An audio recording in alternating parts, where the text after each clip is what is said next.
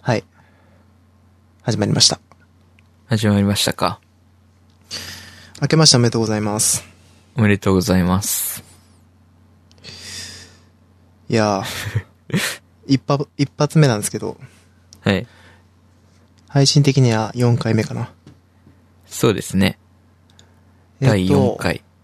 ちょっと先にじゃあ、あの、うんいつものやつを、ああ、そうだ。忘れてた。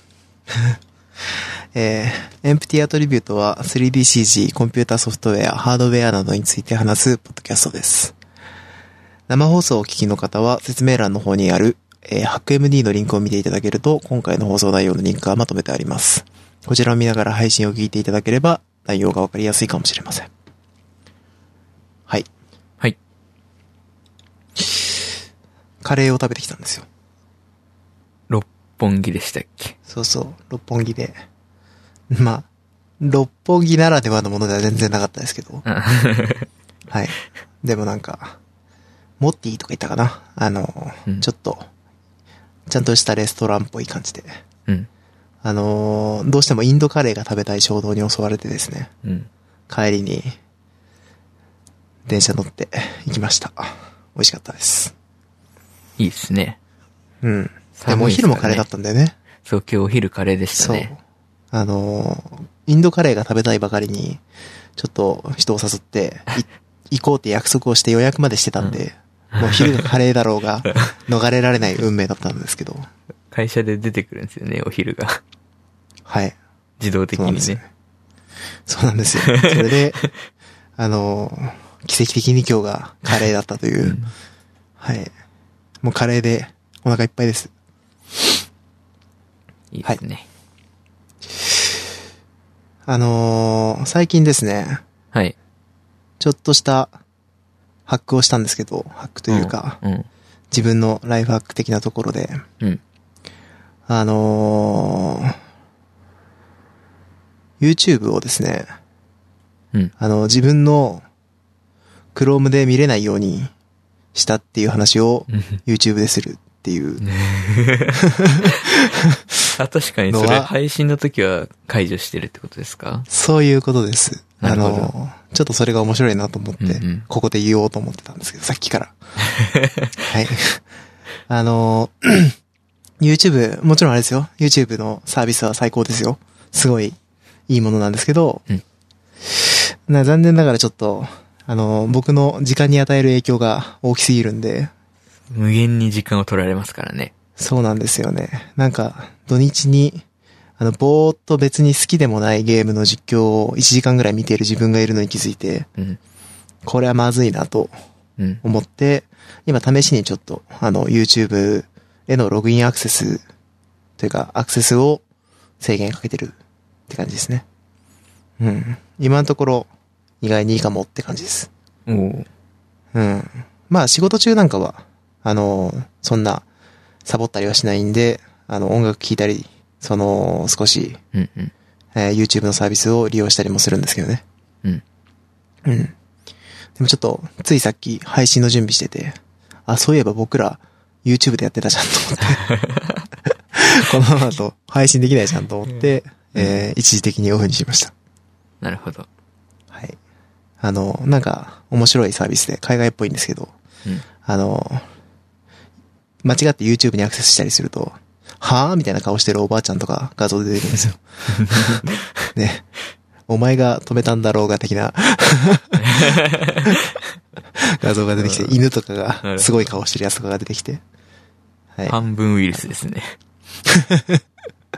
まあでも、あのー今のところね、あの、うまく動いてるんで、あのーストレスがないうちは続けてみようかなと、うん。はい、思ってます。なるほど。いいっすね。どうですか新年明けましたけど。あのね、昨日、秋葉原に行ったんですけ ど、この辺で僕とも行きましたけどね。行きましたけど、はい。あの、アップルの iPad 見に行ったんですよね。はあ、新しい iPad Pro。そんな、言ってくれたらいくらでも見せて あげるのに。 うるさいですね。はい。 えっと、それで、まあ、iPad は普通に、はい。まあ、前から見たことあったんで、まあこん こんなもんかっていう感じで。はい。うん。で、アップルウォッチがあったんですよね。そこに。はい。でそれをね、腕につけてみたんですよ。新しはいいシリーズ4を。ステンレスモデルのゴールドを。はいはい。見た目そんな変わんないなと思ってたんですけど、はい前見た時には。ただね、腕につけて見比べてみると、今持ってるシリーズ2と、はい。もうなんか全然違うんですよね。かっこよ さがもう、それは良くなってるという意味で。良くなってますね。ああ、素晴らしいですね。形変わんないじゃんと思ってたんですけど、全然なんか違いました。ディスプレイも綺麗だし、大きいし。いいですね。うん、これはなんかちょっと欲しいなと思っちゃった感じですね。具体的に、 なんかデザイン性に、の方向性が変わってるんですかデザインの。なんかちょっとね、丸っこくなってますね。うーん角。とかが。シリーズそうなんです2はなんか四角って感じの時計なんですけど、うん。現代寄りになってるというか。でしかもそのステンレスモデルなんで、はい。際がツヤツヤなんですよ。金属の。うん。あ、ステン、うん、ステンレスは。で、はい自分が今持ってるのはアルミモデルなんで、ツヤ消しなんですよね。やっぱツヤツヤかっこいいですね。ああ、なるほど。うんあのーでも、iPad の、えー、でも僕が買った、今一番新しいモデルを見た時の僕の感想は、うん。古い iPhone みたいなデザインだなって思いましたけどね。うん。確かになん。かそれはそれで、でも今見ると、新しい感じの、そうでうすん、ね。するんで、なんか循環してんのかもしれないですね。 iPhone 3G とか丸っこかったですもんね。そうですね。丸くて、あの、厚みは結構四角っぽいというか、うん。角がある感じのデザインだったんで、うんうん。ちょっとそういう感じに近い。そうかもしれないですね。今までちょっと斜めでしたもんね。あの、台形というか、うんうん iPad は。多分、置いてる時に取りやすいようにとかそういうのがあったんでしょうけど。あ、あれまか。あ多分 iPad の方か。Apple あ Watch のそうで話すしてるかと思ってえ、何のた。すい話ません、すいません。あの、Apple Watch。ああ、はいはい、すいません、iPad です。あ、はいそうですね。iPad は確かに、あの、四角い頃の、角が四角い時の iPhone みたいな。はい。そうですね。あのーあれ四角くなったのはきっとペンをカチャってくっつけられるようになんですよね。そうだと思いますね。はい。なんか、曲がりやすいみたいな報告ありますよね。ああ、なんか見ましたけど、そもそも出荷時に曲がってるやつがいたって話なかったでしたっけ、うんうん。なんか、確率的にはそんな高くはないらしいですけど、工場の生産段階でなんか、不純物というか、なんか良くない過程があったのか、なるほど。ちょっとだけ曲がって入荷され、機能的には一応、あんまり、うんなんか悪いことはないらしいんですけど、うん。あのケースとかね、ちょっとことを考えると、いや、でも嫌ですよね。新品で開けたら曲がってたら。まあ、あれぐらいだけのね、金額出 して曲がってたらちょっと寂しいですよね。うーんうん。はい。僕もあれ見た時に、その後すぐ確認して、うん一応大丈夫だったんあで、よかったでとすね。はい。うん。あと、昨日で言うと、はい。ペイペイが、ポインあ、ポイントが無事入りまして、はい。早く10日が来ないかなってずっと言ってましたもんね。 よかったと思って。はい。でも結構ね、入らなかったっていう人がいるらしくて、ええー、本当ですか、うんなんか不正の可能性があるユーザーは入らないみたいなんですよね。基本的に、最初は。ああ、報もちろん告すでれもばそれ多分は、入るんだと思うんですけど、ただ騒ぎになってましたね。入ってこない、入ってこないみたいでもそれって、な。うん。あのー、む、む、うん、通、通知なしでやっていいことじゃなさそうですよね。そうですね。うん。だって気づかないでそのままこう、ね、うん。あのー、利用しちゃって、っていう人だっているでしょうに。そうですね。うんなるほど。それはひどいですね。 なんで、うん一回確認して、入ってこない、来てなければ、言った方がいいで すね。そうですね。早めに。うん。なんかそまのあ機種僕は変をして、はい。ペイペイを使っ、前のパス、あの携帯でも使ってて、機種変をして、もう一回 PayPay を入れてクレジットカードに登録すると、二つのクライあークライアントアプリから、そのクレジットカードを登録されてることになっちゃうんですよね。同じクレジットカードが。うんそうすると、なんか規約に違反している可能性があるっていうことで、うん。ブロックされちゃう的なことなとるほかど。。うん。ライセンスといえば。 なんか、あれでしたね。あの、今ホットな。あそうですの、ね僕らの本業当に今界の的には。ユニティのやつですよね。そうですね。はい。あの、ユニティの12月に行った利用規約の変更で、あの、まあ、スペイタルっていうんですかえーえーと多分ね、スペーシャル OS っていうんだと思うんですけど、あ、なるほど。スペース。そのうん、スペシャル OS、ちょっと発音の方、確かじゃないんですが、うんあの、が、どうも、あの、その利用規約によって、うんえっと、ライセンス的にブロックされた状態になっていると。うん。で、ちょっと、ユニティと揉めてますよっていうのを、そうですうね。ん、いろいろ世界的に今騒がれてるみたいですが、そこにこう、ね、身を乗り出して、 アンリアルエンジンが、 あれは、キムスイニーがなかな立かち上がって熱ねい展開ですね。 はい。あのーまあ、一応ちょっと軽く見てみた感じ、うん。あの、僕知らなかったんですけど、このスペシャル OS ってのは、MMO えーのゲームを作成するときに、えーっと、まあ、えー活躍するというか、あの、ミドルウェアうん。で、今は Unity にのみ対応しているっていうことなのかななんかクラウドベースはでいゲーム開発ができるプラットフォームなんですよね、そう位置ですづねけ的には。なんかいろいろ、その、聞いている感じ、目が広がる感じの、うん。えーミドルウェアだなと、うんえーは思ったんですけど、うんそれが、えー使えなくなると。で、おそらく、今回割とぶっつり切られた形になったんで、うんあのー今までそのスペシャル OS を利用して作っていた開発中のプロジェクトとか、うん。そういうのが積むっていうところですよね。そうですね。うーん。世界的に危惧されてるのは、そういうのを使ってなんとか作り上げようとしてた。もともとだから、その、うーん、小規模で、あの、大規模的なことができるっていうのを売りにしてる、うん。だと思うんで、このスペシャル OS っていうのが。うん。あの、多分中小企業とかで、あの、一つコンテンツを作ろうっていう会社で運用してた人が多くて、えーこれがぶっつり切られると、あの、開発に今までかけてきたコストだとか、うそんういうのが全部ぶっ飛ぶと。うん。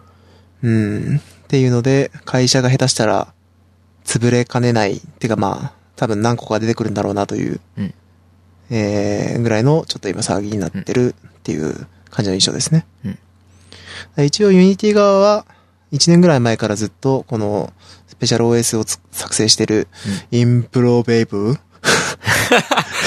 えっと、インプロバブルワールズ。はい、それですね。 あの、ロンドこンのの辺会りは社ですかね。あの、僕がちょっとバカ役にな って、確認をしていこうかと思うんですけど。うん役なのはいあね。そのはい。それ、その会社さんは、その1年ぐらい前からずっと告知は、し告知はしていたと、まあ、ユニティが、うん。いう声明を出していて、あのーこれは、もともと利用規約に反してたこと、うんだったことをちゃんと確定させただけだとうんいうような反論を行っているっていうのうんが、一応、えーなってるので、まあ、ただ、こう、傍観者側としては、どうも、その、どっちとも取れないというか、なん難しいところですね。。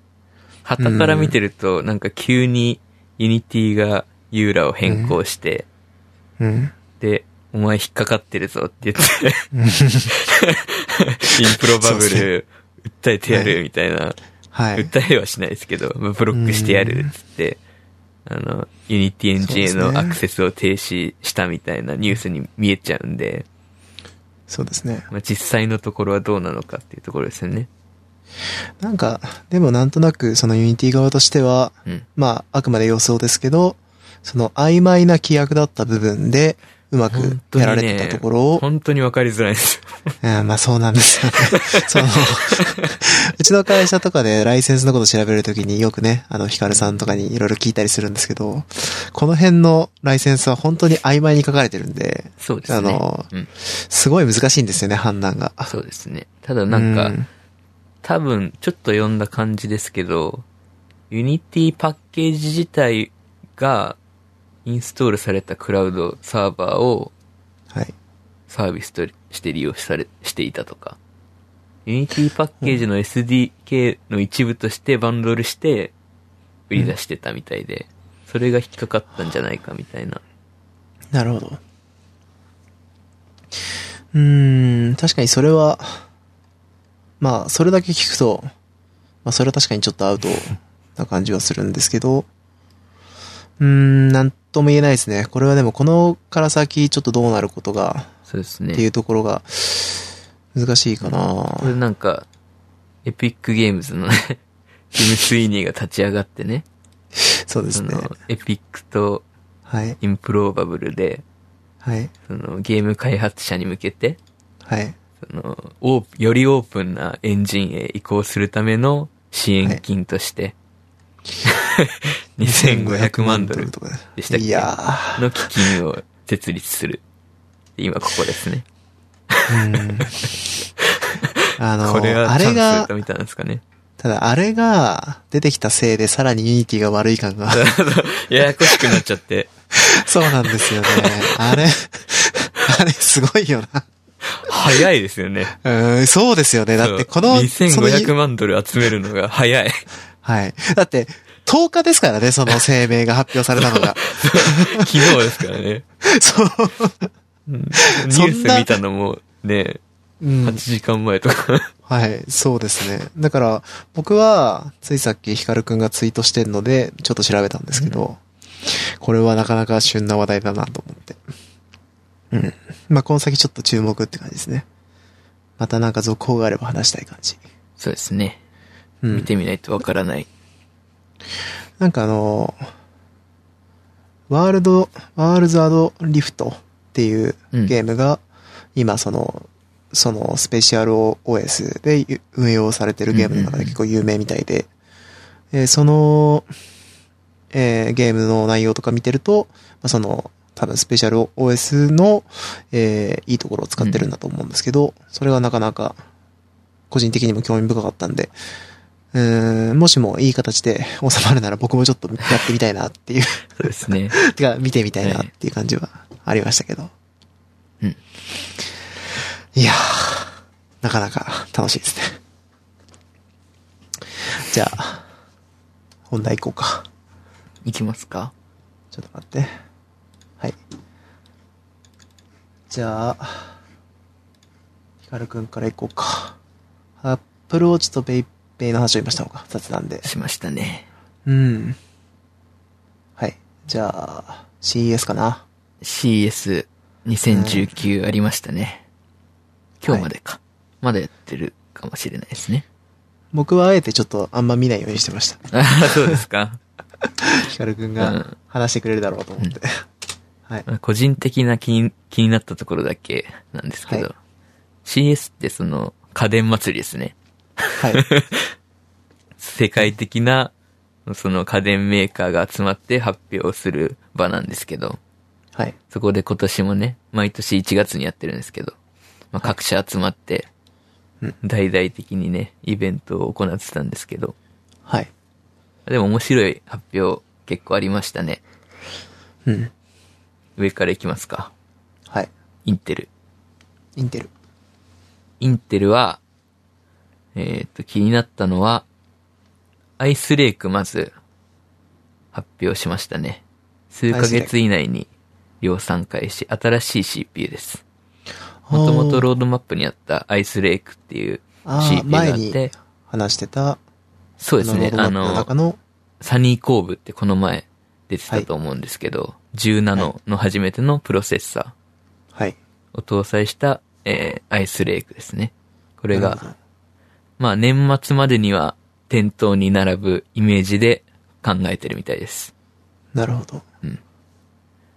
まあ、仕様自体はこの前言ってたのと変わんないです。うん。多分。じゃあ、まあ本格的な発表がそうですね。あったということですね。で、もう一個ね、レイクフィールドっていうのがうん新しく出てきて、これがですね、これもこの前ちょっと話したんですけど、フォベロスっていう、その、論理回路のチップの上に論理回路を貼っつけるみたいな、あ 3D 積層チップみたいな技あ、あり術ましたね。をインテルが開発したんですけど、それを使った初めての CPU として、レイクフィールドっていうのが発表されまして、これがですね、22ナノのアトムベースの SOC の上に、10ナノのサニーコーブコアを乗っけて、さらに上にメモリを積層させるみたいな、うん。ちょっとどこの場面で使われるのかわかんないですけど、コンシューマー向けのデスクトップとかノートパソコン用なんですかね。うーん、一般向けなんだ。そうですね。うんおそらく。うーんそしたらもしかしたらもうちょっとちっちゃくなるのかもしれないですけどね。ちっちゃい製品とか、モバイル向けのウルトラブックとかに乗ってくるのかもしれないですね。なるまあ、ほコどンパクトで省電力でハイパフォーマンスな CPU であると。うん。ただ、性能に関してはまだ何も公開されないなるほど。で、結構その、フォベロス自体が、本当に新しい技術なんで、まあもうちょっとかかるかなと思ってたんですけど、割と早く出てきそうな気がするっていう感じですね。なるほどうん。はい。家電家電なの かこのあ発ね表。この家電、家電発表会なんですけど、はい。もう、どんどん時代の 流れにより、最近はね、はい本当に自動運転車とか、はい AI の技術とか、はあい。とはスマートフォン。スマートフォンが結構でかいですよね。うーん。だからスマートフォン向けの CPU の発表とか、うんなるほど。技割と術みん的なな発自由です、ね。表もかなり多いんですねう。ん、はそうですね。なんなで、るほどこのフォベロスが出てきたら、結構ゲームチェンジャーになるというか、今までプロセスルールが全てだったじゃないですか。あうんそうで何すねなのかお前は、みたいな あ世界だったんですけど、あ、はい。重ね、重なってるんで、縦に。そうですね。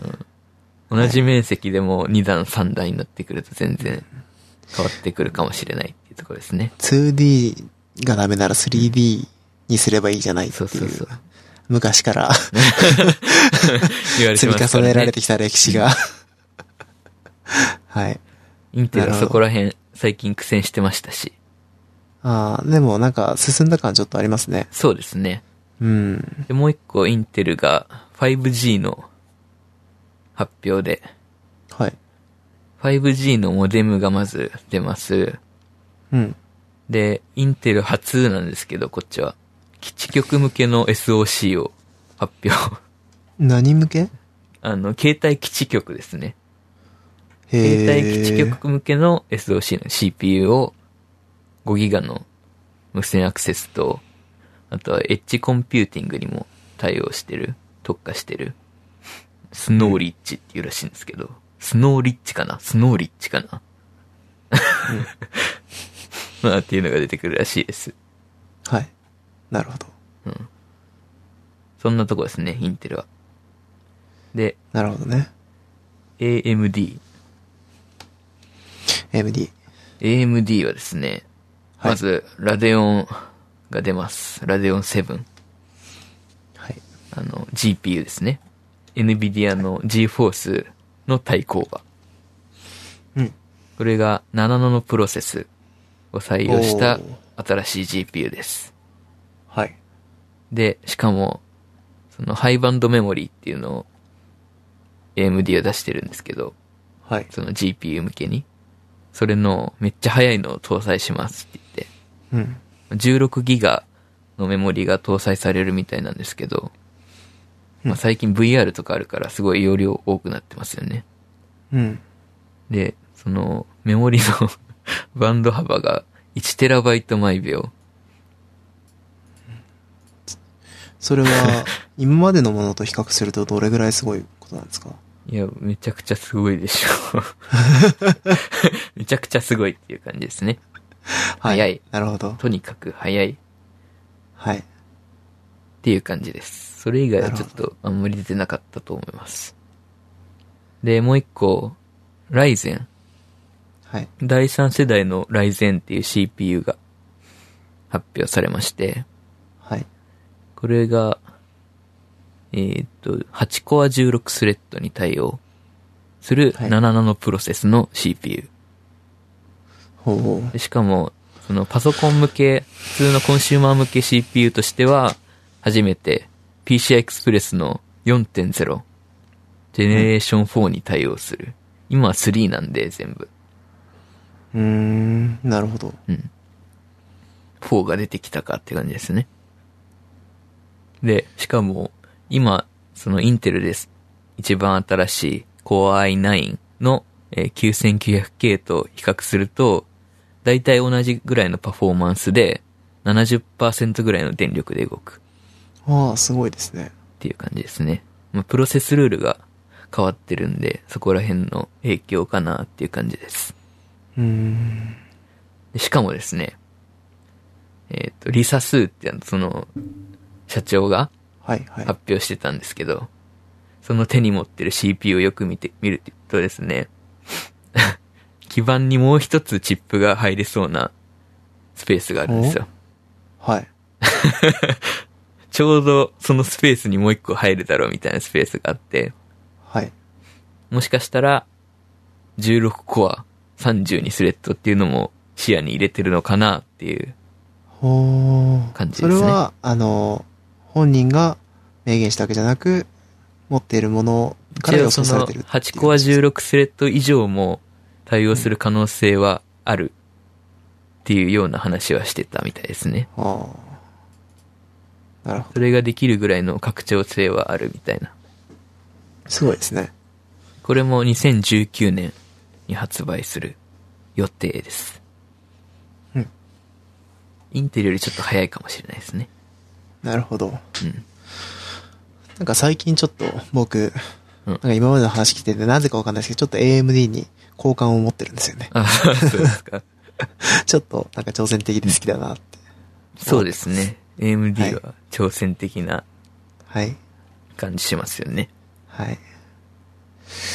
で、そうですえー、NVIDIA。はい。みんな大好き、NVIDIA。まあ G-Force のご利用しだったんですけど、今回。はい。 G-Force RTX 2060が出るでっていうところですね。うん。そうでですね。スペック、ちょっと紹介されてたんですけど、はい。今までの60番台よりもちょっと豪華というか、うん。性能比で言っても、2070の80%ぐらいの性能はあるっぽいんで、結構豪華な仕様ですね。うん。ミドルレンジとしては。ただ値段も豪 華で。これ349ドルっていう予想価格だったんですけど、はい。日本に来たら多分5万円ぐらいになっちゃうかもしれないですね。ああ、確かに、その今までの60番台と比べると。そうですね。ちょっと割高な感じはしますが、まあでもこれは買う人は多いんじゃないかなっていう気はします。うんち。ゃんとその、レイキャストの性能も確保してあって、その、あれですね、レイトレーシング用の。はい。 2070が、その、6ギガレイ毎秒っていう値なんですけど、2060もね、5ギガレイなんで、結構おーですよね。まあ、それに耐え、耐えるために、もしかしたら、2070の80%っていうちょっと高めの性能を持ってるのかもしれないですね。なんか、うん。イメージがわかんないんですけど、レイトレーシングってこう、ちょっとだけ使うみたいなことってあるんですかね なんか、イメイメージ、そのなんか、うんゲームの、えっ、と、FPS 出すために、あの、が、絵の解像度落としたりするじゃないですか。うん。ああいう感じに、レイトレーシングは使いたいけど、しちょっと、あの、1060だと、あ、まあ、2060だと、あの、うんなんていうのスピードが出せないから、ちょっとレイトレーシングの値を下げるみたいなことってゲーム側でできたりするのかなわかんないですけどう。ん。どうなんですかうんね。そういうのがないなら、単純にもう処理に時間がかかりそうなだけなような気もするんですけどね。一応開発 G フとしてォはースの、あ、G フォースじゃない、あの、バトルフィールドってあるじゃないですか。はい。あれの最新作が、レートレーシング対応してるんですよね。そうですね。で、それで、えっ、と、2060で試したところ、普通のフル HD のモニター1枚で60フレームギリ出せるぐらいあだそうであ。す。出せるんだ。すごいですね。で、今後出るパッチを対応させれば、もうちょっと出るうー。っていうん話なんで。まあ、なるほど。いいですよね。それだったら。まあ。だとしたら、うんまあそれこそ開発者側としては、ちょっとレイトレーシングを使って何かやってみるっていうのとしてもハードルはだいぶ下がりますよね。うんうん。うん。あとは実、際開発、うん。もう一個発表があったのは、はい。あれですね。あの、オートデスクのアーノルドにやっと対応しましたって話で、あは RTX いシリーズが。はい。まあ、あんまり影響ないかもしれないですけど。 そうですね。まあ僕らは、 うん、映像業界からすれば、そうですね。うん、嬉しいでしょうね。嬉しいんでしょしょうかね。まあ RTX 性能高いですからね。そうですね。いいですね。あとはノートパソコン向けの GForce RTX シリーズが出てきまして、まあ普通の今まで通りのまあはいノート向けにちょっと低スペック版の RTX2080、7060が出てきますっていうところと、もう一個ね、ちょっと面白かったのがね、G-Sync ってわかりますわかんないです。その、モニター、その、なんていうんですかね、ゲームとかしてるときに、テアリングって言って、その、画面が分断されるというか、ノイズが走ったみたいにちょっとずれちゃう現象っていうのがあるんですけど、はい。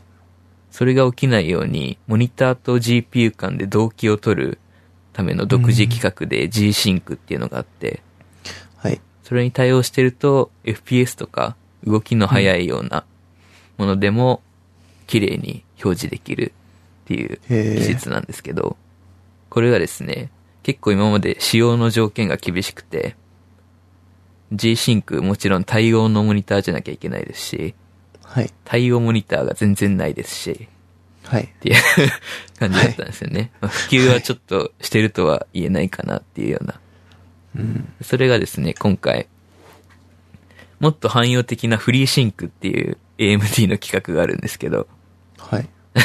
こっちに対応してるモニターでも開放しますっていうことで、おーまあ、なんていうんですかね、フリーシンク対応のモニターと、で、その G シンクが使えるみたいな、そういう状態になる。へえ。代わりにもっとすごい G シンクアルティメットっていうのが出てきて、うん。なるほど。それは、まあ、すごい、激戦されたモニターじゃないと使えないっていう。うん。なるほど。それはでも、そうですね。うん、どうなんだろうな。どれぐらい需要があるのかはちょっとわかんないですけど。うん。でもまあ、もう、モニター持ってる人からしたら嬉しいですよね。そうですね。すでに持ってる人からすれば、うん、試してみる価値はあるんだろうなという感じですね。あとうんは、えー、自動運転。あ あ、はい。自動運転そんなになかったですけど、はい。ドライブオートポイントっていはう、い新しい、その、レベル2プラスっていう自動運転レベルに対応した、その、チップとソフトウェアのセットなん、のパッケージなんですけど、はいそ。れを商用向けに発売します。っていうところで、まおーあレベル2っていうのが部分制御なんで、その、んなんていうんですかね、前の車についてったりとかができるぐらいの自動運転なんですけど、今までもあったんですけど、それをさらに、なんていうんですかね、機能を向上させたというか、はい。精度を上げたっていう感じですね。 なんなでる、まあ、すげえ革新的なのが出てきたっていうわけではないんですが、 そうですね。NVIDIA だとちょっと期待しちゃいますけどね。そう、そうで自す動ね運転、ジャンルだと。あともう一個なるほど、ドライブローカライゼーションっていう、マップと GPS と、あとはカメラとかのセンサー情報を元にして、はい。機械学習で今あの車体の位置がどこにあるかっていうのをすごい正確に割り出す技術っていうのが出てきました。以上なんですね。そっちがなんか、ちょっと気になりそうな、そうですあね。の、香りがしますけど。うん。うん。技術的には結構確立してる感じなんですかもう。ちょっと発表があっただけって感じですかまだ。発表があって、そのいくつかのそのマップを作ってるようなメーカー、メーカーというか、はい企業とも提携してやってるみたいですね。なるほど。じゃあ、続報を待てって感じですね。そうですね。うーん。なるほど。っていう感じでした。基本的には G-Force のご利用しでした。 まあ、あの、売れるの分かってるやつなんで、もう。 そうですよね。はい。そうですね。ほっといても売れるやつが、あやっぱうん、売れそうな感じできたって感じですね。そうですね。うん。でもちょっと5万円って、結構、どうなんですかね。その、うん。ゲーマーとかにせよ、うんうん、結構手出しにくい額なような気もしますけどね。そうですね。うん、だったら、それこそ、ね、1060なんか今安いですし、うん。うん、結構性能もそこまで悪くないんで、あれでいいやって人もいるいそうですね。そうですね。まあそういう人のために、ラデオンっていう需要もあるかもしれないですね。あるか な。どう やらちょっと値段次第ですけど。そう大ですね。体コスパがいいって言われてるんで、ああそうです AMD かは。はい。うん。まあ、まだ注目って感じ。そうですね。はい。これで半分ぐらいですかね。いや、まあでもこれ、だってね、うん。 CES はもう長くなるの分かって たから。はい。まあ今まではちょっと、あのー PC の、あのーすまあな、なんていうの、一番大きなところというか、うんうん。うん、そういう会社さんでしたけど、あとちょっと細かいの言ってからファーウェイ行きます。はい。はいはい。えー、Google。はい。細かい。 Google は ね、 Google 入って。はい。 Google はね、はいまあこいっぱいあったんですけど、 はい。そんなに、あの、興味があるのがなかったっていうだけで。ああ、なるほど。えー Google アシスタントコネクトっていうツールキットを発表しました。ほこれはう。ですね、その、デバイスメーカーがより簡単にその Google ホームと連携できるためのキットで、へまあ、いろいろ出てくるかもなっていうところですえ。ね。うん。期待いいをですね込めて入れました。アレクサにはもともとあるっぽいんですけど、アレクサコネクトキットっていうのがうん、それと同じようなコンセプトだと思います。なるほど。あとは、細かいんですけど、Google ホームで同時通訳ができるみたいですね。できるようになるみたいですね。え、同時通訳ですか そう。へえ。すごいですね。まだ一部の、その、アメリカの、多分ホテルかなんかだけで対応してるお試し機能なんですけど、まあ今後どんどん入ってきますっていうところで、日本語にも対応してるらしいんで、本当ですか楽しみですね。いつも後回しにされがちな日本語ですけど。 そう結構何カ国語も対応してる感じでした。まあ今までの蓄積をちゃんと機能として実装したっていう感じなんでしょうね。そうですね。うん。で、次は、アップ ル。あの、アップルって、はいあの CS、正確には出てないんですよ。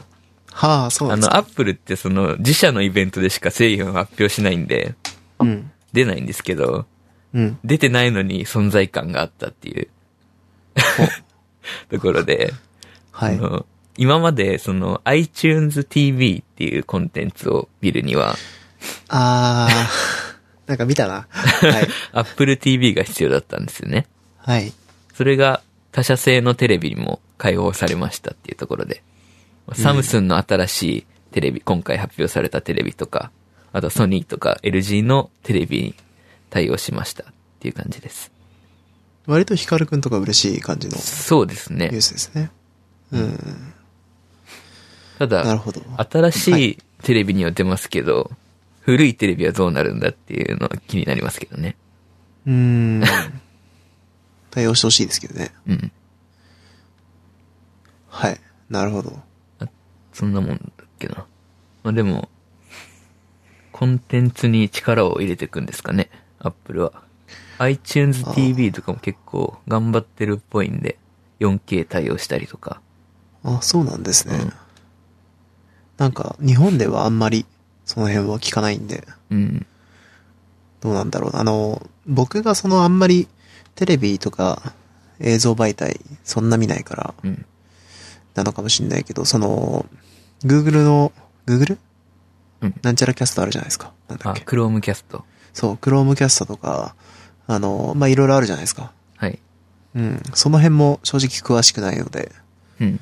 うん。なんか、その辺の進化どうなってんだろうなっていうのは、うんうん。ちょっと、分かってないですね。うん。もともと Apple はハードウェア主軸で、はい。 Mac とかね、はい。が売れそうでて、儲けてた会社だったんですけど、うん。まあ、iTunes とかが出てきたぐらいからね、はい。コンテンそうツですでね、 Apple Store とかね、App Store。結局、だから、アップルの利益のほ大、ほとんどが、てか、ほとんどは言い過ぎでしょうけど、あの、うんアップルストアがすごい大きいらしいじゃないですか。もうすごい大きくなってきてるんで、その流れもあってなのかな、とかね。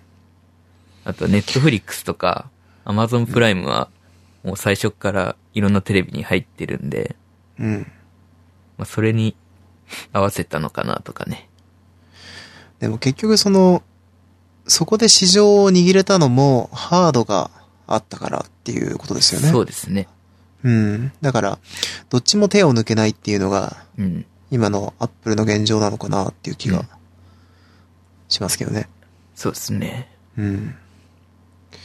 これでね、ソフトばっかりになっても、結局その、アップルが好きで、アップルでうまく使っていくには、アップルのサービスを使うのが一番っていうのが今のエゼルナだと思うんで。うん。うん。その考え方自体は嫌いじゃないですけど。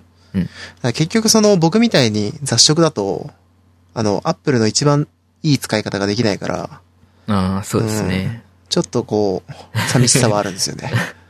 うん 確かにまあでもいろんな製品使いたいっていうのもありますからね。そうなんですよ。うん、僕的には結構いろいろ試したかったりするんで、うんうん。あ iPad 買うのも結構勇気いりました。あんま り Apple のサービス使ってないし、はいはいはい。それこそ iCloud を使ってないのに、うんまあね、iPad 使うのもなとかちょっと思ってたんですけどう、ん。うん。まあでも、それがなくてもいいですからね。うんそうなんですね。それがあったらどれだけいいかとはちょっと思いますが。今、は部屋がめちゃくちゃ寒く て。あの、雑音が入るかなと思ってエアコン消したんですよ。はい。声がめちゃくちゃ震えるっていう。そうか、コンデンサーで撮ってるんですもんね。そうですうね。ん。僕は、まあ、多分大丈夫だろうと思ってうん、ずっとつけっぱですけ ど。はい。で、えー、次行きましょうか。 はい。そうですね。 LG はい。自動巻き取り式テレビはい。と88型の 8K 有機 EL テレビ発表、は以上。 まあ、なんていうんですかね、もう見てくださいって感じですね。そうですねあれは。うんはい。ああの、一番みか視覚的には衝撃だったんで、なんかその、割と、ね、そうですね。うん。情報も出てくるし。なんかトイレットペーパーみたいに、ティッシュ、なんていうんですか ね。はい巻き取られてるテレビが、ピッて電源つけると、ウィーンって出てくるんですよね、箱から。 巻き取られてるテレビって、パワーワードですよね。まあ、そんな感じです。見てください。はい。で、えー、クアルコム。はい。クアルコムも、なんか、すごかったみたいですね、展示は。5G 対応のスマートフォンがバーっと並んでるブース、みたいな はい。感じでした。らし、だったらしいですよ。うんそういうのはちょっと現地行ってみたい感じがありますそうねで。すね。はい。あとは、その、車同士とか、信号機とかと通信できる、コネクテッドカーみたいのがあるんですけど、それの実験状況を公開してたっていうのがちょっと話題になってましたね。そのなるほ、例えば、車同士で通信することで、自動運転車で、はい。その信号がないような交差点でもスムーズに、その、譲り合っていけるみたいな。なんかああ、なるほど。いずれはそのスマートフォンとかと連携して歩行者見つけたりとか、そういうこともできるようになる、なりたいっていう感じでした。いやー、難しそうですね。うんそのあたりは。どうなんですかね。まあでも、必要な技術ではありますよね、きっと。いや、なんかもうちょっと汎用的じゃないと、うん、どこかでほころぶような気がちょっとしますけどね。うん、なんか、そもそもそういうことが解決するときにスマートフォンってのは主流のデバイスなのかとか、うんうんうん、そういうのがあったりすると思うんで、難しいですね。まあそれでもスマーも、トフォン補じゃなくてもいい助んですよね的に使うっていう感じなんだと思いますよね。はい。通信もしつつ、カメラでも見つつ、 うん。すべての情報を頼りになる自ほど。動運転を行う。っていう感じです。でで、ファーウぼェちぼちイ。こう、はい。あ、なんでしょ いや、あの、しょうもないことを言おうとしただけなんで、う。いややいやいや。めときましょう。いやいやいいや、なんかこう、体内に、あの、や。あシュッてな生るまほれどたね時。にこう、はい。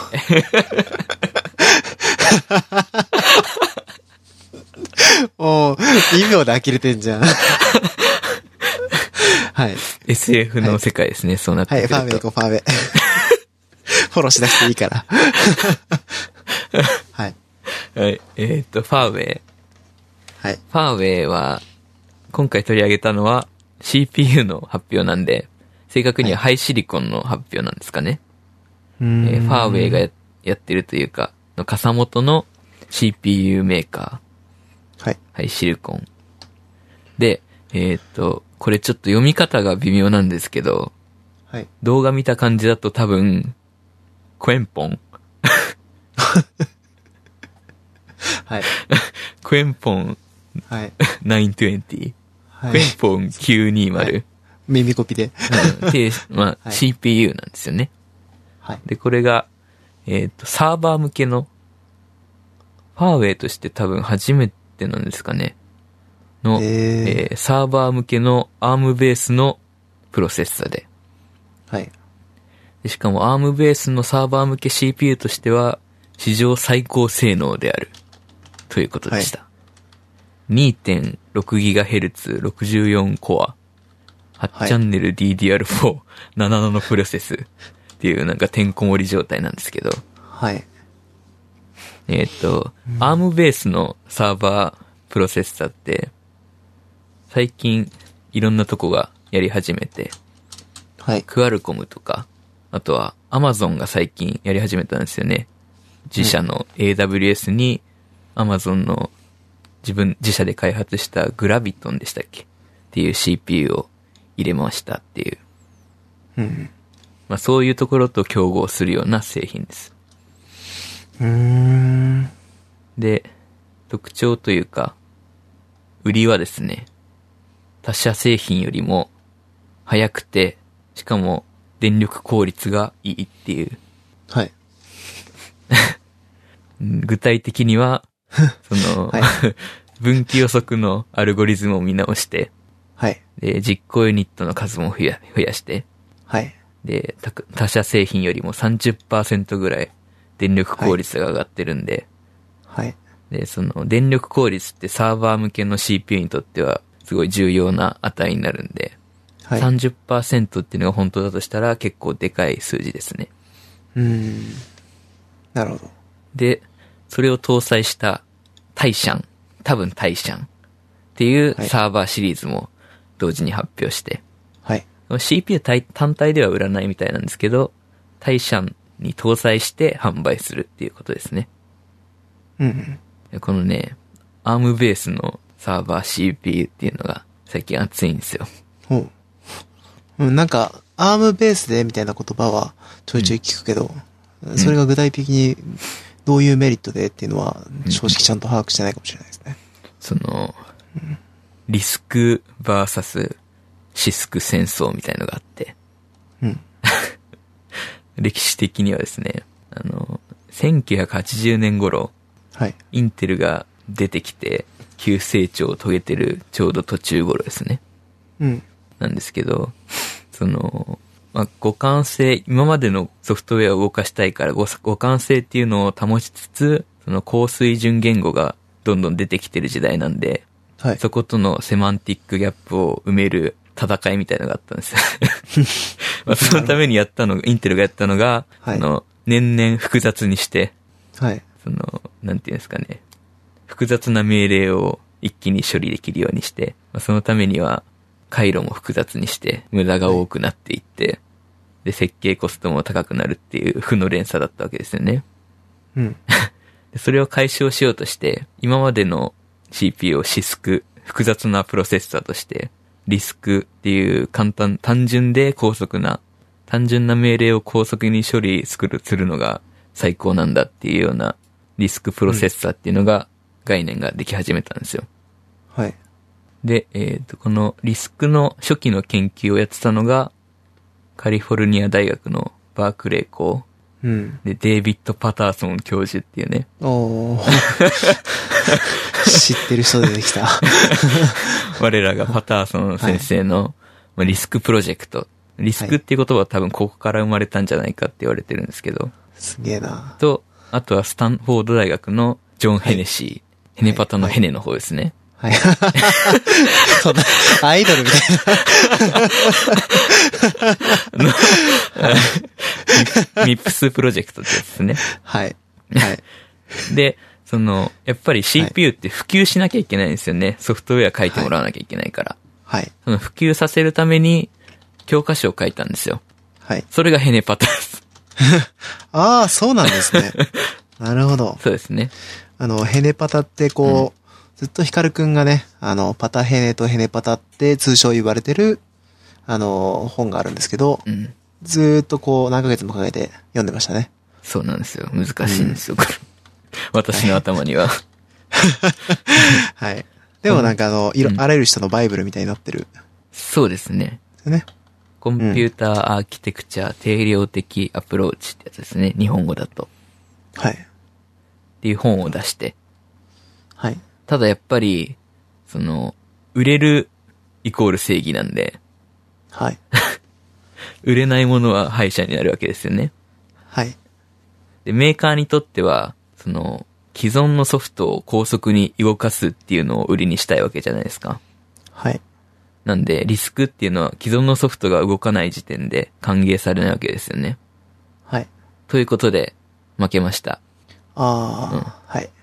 負けたというか、それ以外のところで、例えば、互換性が必要ないようなゲーム機とか、うん。あとは携帯電話とか、うんプラス、そのハイエンドの Unix サーバーとかでは利用されてたんですけど、まあそれぐらいで細々と生きてたわけですよね。はい。で、その間にシスクもこうしちゃおれんと言って、 独自の進化を遂げてですね、はい。シスクやっぱり限界なのは分かってるわけですよね。はい。複雑だし、なんかよく分かんなくなってきちゃったし、無駄は多いし。ということで、内部をリスクライクにん して、その、複雑な命令を受け取りはするんですけど、はい。それを内部のちっちゃいプロフェスプロセッサーみたいので、リスクライクに変換して、それを処理させるっていう、VLIW っていうプロセッサーが生まれたんですよ。これ、ベリーロングインストラクションワードプロセッサーだったと思うんですけど、 はい。まあ、ダッサい名前ですよね。ベリーロングが全て悪い気がしますね。ベリーロングのね、ベリーロングな命令を処理するプロセッサーです。 そうか。ベリーって普通つける まあ、あ、あるんでしょうね、多分。それで差分しなきゃいけない理由が。 そうですね。はい。まあめちゃくちゃ長長くもなるし短くもなって、インテルの、はい例えば X86 の32ビットの命令って、はそい。の1バイトから15バイトぐらいまで可変調なんですよね。はい。っていうめちゃくちゃ長い状態でうん。遅れるっていうんで多分ベリーロング。で、インテルとヒューレット・パッカードって当時、当時も、もっか。当時もそのリスクのプロセッサーを開発してたメーカーなんですけど、はい。そこと手を組んでですね、その、ベリーロングインストラクションワードプロセッサーをもとに、エピックプロセ、エピックアーキテクチャっていう、 まあ VLIW をもとに、はいエピックアーキテクチャっていうのを開発して、まあはい VLIW のもっと良くしたバージョンみたいなやつですね。うんで、これが今のインテル CPU の原型になりましたっていうところで。リスクの恩恵とシスクの恩恵を同時に、まあ受けられますっていうところですね。なんで、厳密には今のインテルの CPU もシスクとは言えないんですけど、うん。中身はリスクみたいなもんなんで、うんうん。ただまあ、それだと面白くないんで、シスク VS リスクと呼んでいるんですけど。ああ。 でですね、最近変わってきたのが、スマートフォンですよね。はいス。マートフォンのもう超大普及によってですね、はい。 ARM コアっていうのが、その ARM っていうのはリスクのコアなんですけど、リスクコアを作るメーカーの、そうですね。ARM の R はリスクなんで。はい。これもともとイギリスの会社だったんですけど、ARM って。はい。最近ソフトバンクに買収されて、うん。まあソフトバンク強いなっていう感じなんですけどう。ん。まあ、そなるのほど ARM を中心に、そのスマートフォンの普及によってリスク界が潤うわけですよね。はい。で、すごい力を貯めて、で、ついに、この前、その、ファーウェイが、ファーウェイだっけ違う。クアルコムが、その、Windows PC 向けの CPU 出してたじゃないですか。はい。あれも ARM ですよね。コアは。うん。だったりとか、まあ、ファーウェイのそのサーバー向け ARM コアだったりとかっていうような、その PC 業界とか、サーバー業界に侵略を開始したっていうところです。うん。なんで、リスク、シスク戦争の情勢が変わりつつあるっていう感じですね。うーん、なるほど。うんしなんか将来的なことを考えていくと、なんか、このアームとかっていうのは、なんか、うーん、インテルの、その、シスクっうん。ていうのが、いつかこう、限界が来るような時が来たりするのかなってちょっと思ってしまいますけど。どうでですかね。ですかね。うーん。まあ、それはそうですよね。複雑、どんどん複雑になっていくんで。どこかのなんかターニングポイントになるような、その、なんていうんですかえー、全部を一度、うーん、フルスクラッチというか、なんか、やり直すみたいなことはあり得るんですかねインテルがですかはい、そうです。うん、それはなかなか考えられないですよね。あ今の状態だったとしたら。ー、はい。ただそこでですね、最 近、最近ね、はいリスク5っていうのが出てきたんですよね。あー、来たー。はい、あの、これもカリフォルニア大学のバーバークレー校で、はい、バークレー校で出す第5世代のリスクアーキテクチャなんでリスク5なんだと思うんですけど、はい、まあ今のその C、リスク CPU って IP コアって言って、ARM とかはそのライセンスを売ってるわけですよね。CPU の ISA の、そのはい、命令セットのライセンスを他社に売って、ARM で好きな CPU 作っていいですよみたいなライセンスを売ってるんですけど、はい、このリスク5っていうのは完全にオープンソースでライセンスフリーというか、えー、そうなんだ。非営利団体によるオープンソースアーキテクチャなんですよね。はい、で、これがですね、まあ、特徴的にはそのオープンソースであるっていうのと、はいまあ、完全にクリーンな、一から作りましたっていう。アームってだんだんやっぱり、なんていうんですかね、複雑化してってるんですよね。リスクはリスクでも。はい。その、き一企業がやってるんで、うん。いろんな、その企業のうん。思惑により というか、市場に左右されたりとか、ちょっとした思いつきで変な命令足されたりとかはするわけですよね。そうですね。なんで、完全にクリーンなアーキテクチャを作ろうっていうところで、はい。その一から、もう現在と未来まで使えるような CPU を作ろうっていう目的で、クリーンなアーキテクチャが作られましたっていうすごいなあと、あとは運営がですね、このリスク5財団っていうところがやってるんですけど、これはいろんな企業が集まった、中には Google とか AMD とか、クアルコムとかファーウェイとか、NVIDIA とか、ウエスタンデジタルとかがいるんですけ ど、あ、マイクロソフトとかもか。はい上から順に出してったみたいな企業そ名うででしすたねね。。インテルはいないです。はい あそうなんですか。そりゃそうか。そりゃそうか。 なるほ インテどル。はいないです。はいまあ、。そういう財団が、その厳格な、本当に必要なのかこれみたいな、厳格な会議を重ねて使用を決定しますっていうなんて恐ろしい。と ころとか、どん、どんぐらいかけるもんなんでしょうね、その、一つ一つの。どうですか話し合いなんねて。うん。うーん。なんかその、ちょっと話割り込んじゃってあれですけど、うんその、Linux とかの、ん Linux とかもオープンソースで開発されてるじゃないですか。はい。うん。ですけど、あれはあくまでこう、リーナスでしですよね。うんうんその、の、その、絶対要請がありつ つ、その、絶対要請というか、まあ、ぜ絶対決定権限を持ってる人がいるうんっていう状況でやってるじゃないですか。うんそれとは違って、こう、そんな大企業間で集めたら、どれぐらいこう、 大変なんだろうってちょっと考えてしまいますけど。そうですね。うん。はい。まあすいそうません。割り込んでしまったけど。と、とか、あとはですね、えっ、と、まあ、財団がやってるんで、しはい死ぬことはないですよね。はい。はい。き潰れることがないですから。そうですね。うん。なんで、突、突然なくなっちゃったりもしない。うん。しかも、元がですね、教育用のプロセッサーを作ろうっていう計画だったんですよ。はい。まあ、ちょっと2、3ヶ月かけて、そのが、大学生とかが使えるような、学べるような CPU 作ったろうみたいなノリで作られ、始めたんですけど、はい。なんでですね、学習用にもわかりやすい。ほー。で、しかもその、いろんな機能が、モモジュラー設計っていうんですかね、その取り外しできるような設計になってるので、 はい。その拡張が簡単にできる。カスタマイズが簡単にできる。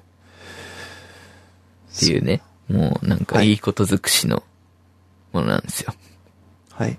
で、最近の動きだと、その、財団にも参加してるウエスタンデジタルが、コントローラー、その、ハードディスクとか SSD に入ってるコントローラーの MPU って、まあ CPU なんですけど、を、はいリスク5今後使っていきますっていうのを発表しましたっていうのが、大きいニュースになってましたね。すごいですね。今多分、マーベルチップかなんか使ってると思うんですけど、うーんこれがリスク5になる。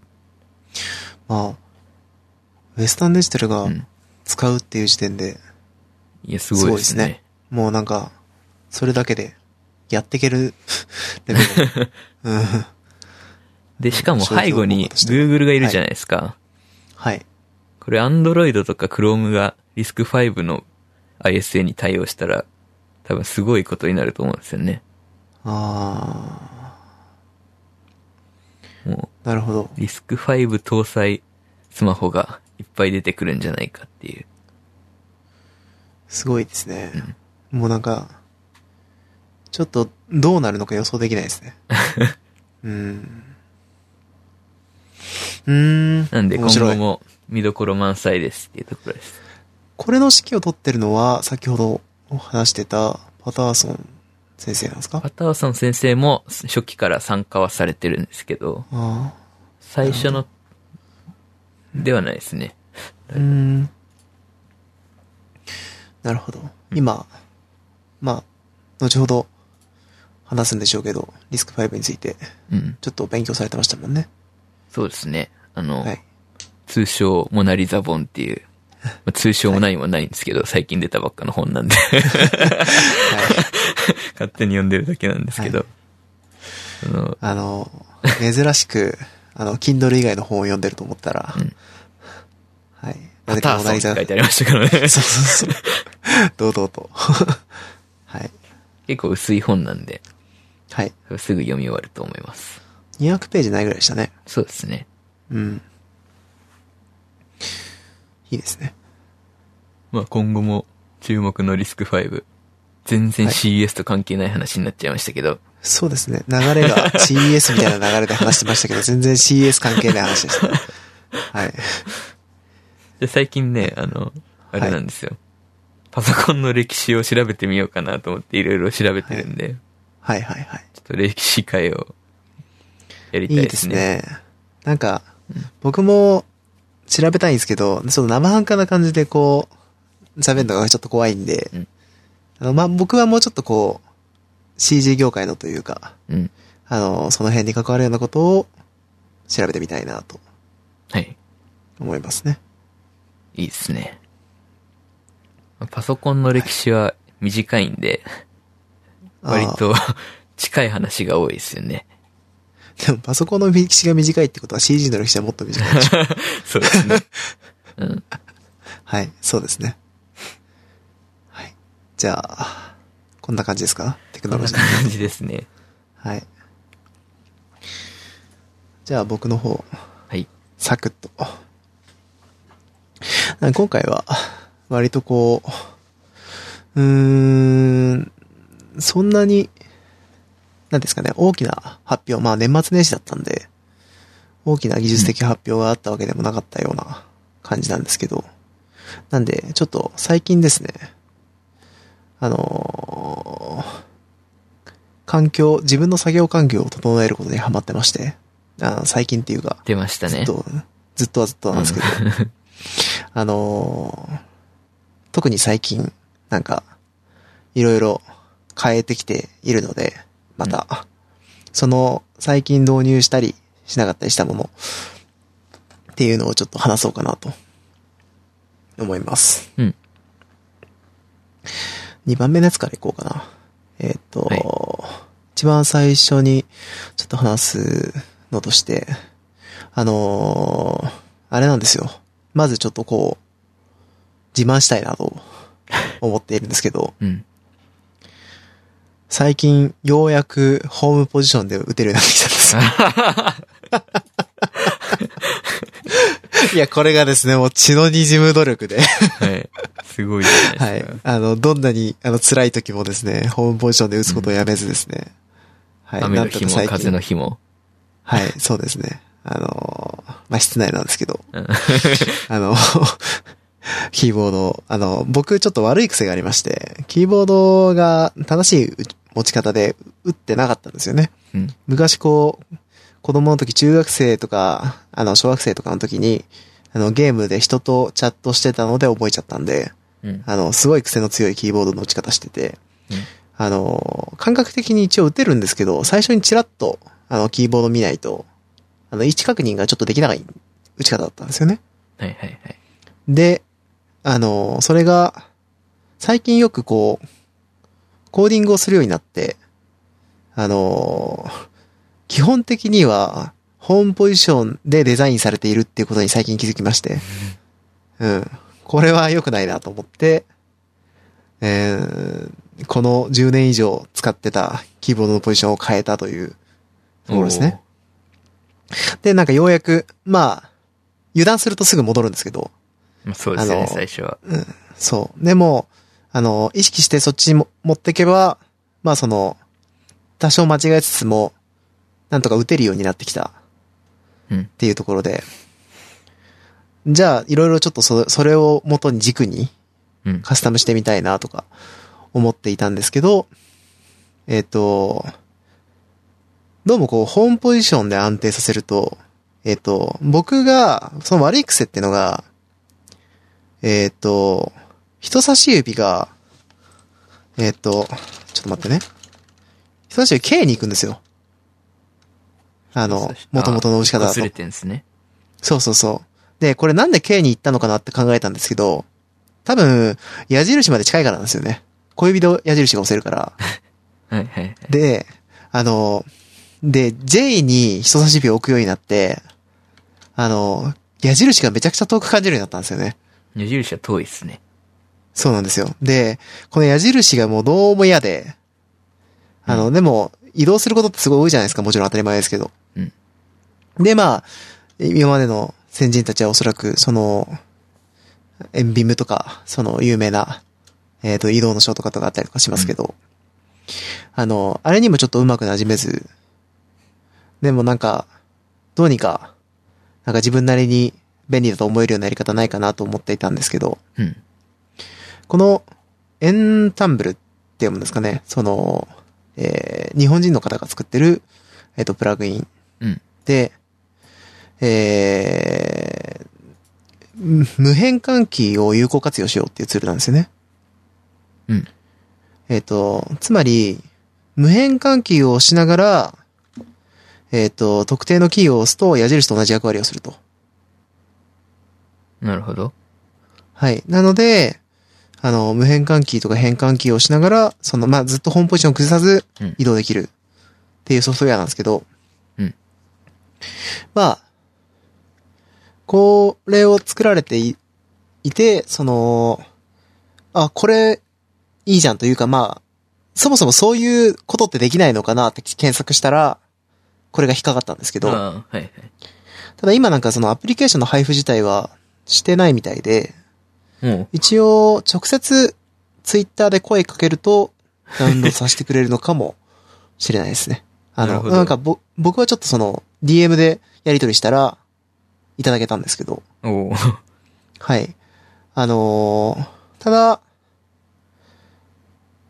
えっ、と、その、ん DM のメッセージのやり取りをする前に、あの、ダウンロードできないんだと思って、どうしようって考えてて、うんえっ、と、昔ながらの 古き良き、えーオートホットキーってあるじゃないですか。なりますね。。あれで、同じことをやるっていううんことを先にやってしまったので、うん。で、そっちの方がなんか、こう、ちょちょいと直せるんで、今、そっちを取り扱ってるんですけ ど、その、オートホットキーで同じことをやってます。考え方としては。これは使ってないですね。えー 使ってないですね、今は。ただ、家では一応インストールしてて、ただ、プリントスクリーンとかが、プリントスクリーンじゃないな。えっ、と、ポーズボタンとかが、なんかこれのコンセプトが使ってないボタンをうん。もうなんか別の機能で使おうっていうことなんで、うんデフォルトでいろいろこう、使われちゃうんですよね。このツール入れると。なるほど。そう。で、なんかその、僕的にはこう、無変換のところだけでやりたかったんで、うんやってますけど、まあなんかそういうのを、普段使ってない人からすれば、エンタンブル入れた方が、そのプラグイン一発入れるだけで、基本、もうカスタムされるんで、直感的だし、使いやすいとは思います。うん。で、まあなんかそれで試してみたところ、なかなかいい感じだし、あの、ソフトウェアに縛られないで、その、矢印移動ができるんで、うん。今のところいい感じだなと思っているところですね。うーん。今結構コーディング関係がはかどるようになって、はいはい。なんか、いろいろ、その、その周りでカスタムしていってるっていう感じなんですけど、うん。まあ、そのつながりでこう、一番目の PyCharm っていうツールに行こうかなとはい。これ自体話したことあるかななんか、Python 専用の、あの、エディターで、ありますね。うん、PyCharm っていうのがあって、はいえー、これが、無料版もあるんですけど、まあ僕は有料版使ってて、で、えー、マヤと組み合わせると、あの、リモートデバッグできるんですよね。マヤって、デフォルトのスクリプトエディターだと、結構機能的に、すごいシンプルな、あの、ほとんどテキストエディターと変わんないうん。色がつくテキストエディターみたい な。そうですね。まあ、あとは、うん、ログが出るんで、あああ。の、それがちょっと便利かなぐらいのもんなんで、まあ、もうちょっと、あの、ちゃんとしたエディターとして使えるし、あのーまあ、リモートデバッグがやっぱり有名で、うん。その、マイヤーと組み合わせて、その、今作成しているものの、リモートデバッグしながらやっていくと。なんか、それが、えー前から一応やってはいたんですけど、本格的にこういろいろコーディングするようになって、ようやく、ちゃんとありがたみが分かってきたというか。うん。うんなんで、まあ、このあたりを使って最近は、がっつりやってますっていうのが、なるほど。いいことですね。うん。パイ基本どうしてるんですかねみんな。なんか、そんなにまあ、マヤで書く程度の、まあ、どういうスクリプト書くかによるけど、うん。うん、ちょっとしたコーディングだったら、ああ、パイチャーム持ってくのもめんどくさいなと思ったりそうですね。するんですよね。うん。なんかそういう時に、ちょっとこう、普通のスクリプトエディターだとちょっと物足りなかったりとかして、うん。で、結構、どうしようかなと思って探していたら、まあ、チャコールエディターっていうのがありまして、うん。マヤのスクリプトエディターのその拡張バージョンというか、えーを作ってる人がいるんですよね。うん。でこの人結構すごい人で、僕、その、えーキーフレームプロっていう、えーっと、動画のビューアーソフトがあるんですけど、うんうん。